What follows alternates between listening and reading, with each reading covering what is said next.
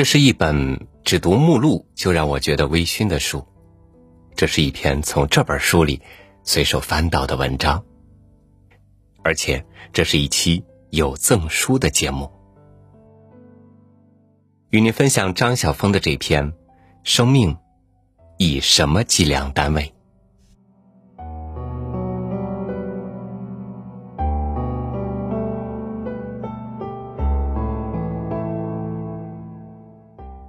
这是一家小店铺，前面做门市，后面住家。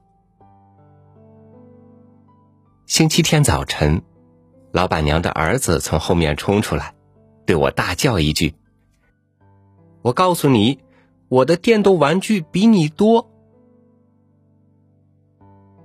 我不知道他在跟谁说话，四面一看，店里只我一人，我才发现。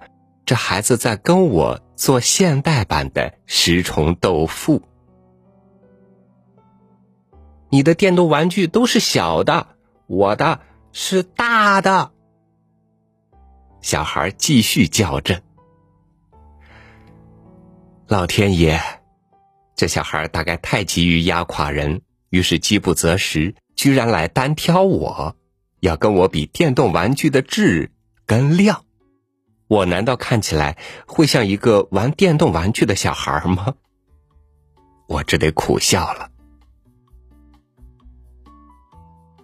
他其实是个蛮清秀的小孩，看起来也聪明机灵，但他为什么偏偏要找人比电动玩具呢？我告诉你，我根本没有电动玩具。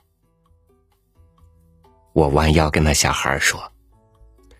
一个也没有，大的也没有，小的也没有。你不用跟我比，我根本就没有电动玩具。告诉你啊，我一点也不喜欢电动玩具。小孩目瞪口呆的望着我。正在这时候，小孩的爸爸在里面叫他：“回来，不要烦客人。”奇怪的是。他只关心有没有哪一宗生意被这小鬼炒掉了，他完全没想到说这种话的儿子已经很有毛病了。我不能忘记那小孩惊奇不解的眼神。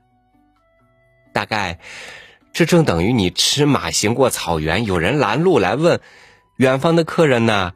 请问你家有几千骆驼，几万牛羊？”你说。一只也没有，我没有一只骆驼，一只牛，一只羊，我连一只羊蹄也没有。又如雅美人问你：“你今年有没有新船下水？下水礼中你有没有准备够多的芋头？”你却说：“我没有船，我没有猪，我没有芋头。”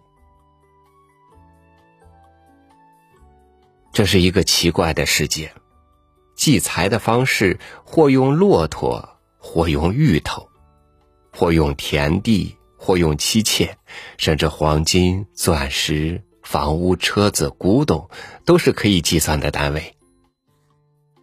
这样看来，那孩子要求以电动玩具和我比划，大概也不算极荒谬吧。可是。我是生命，我的存在既不是价、动、头、量，也不是亩、搜、匹、克拉等等单位所可以称量评估的呀。我是我，不以公斤，不以公分，不以智商，不以学位，不以畅销的册数，我。不纳入计量单位。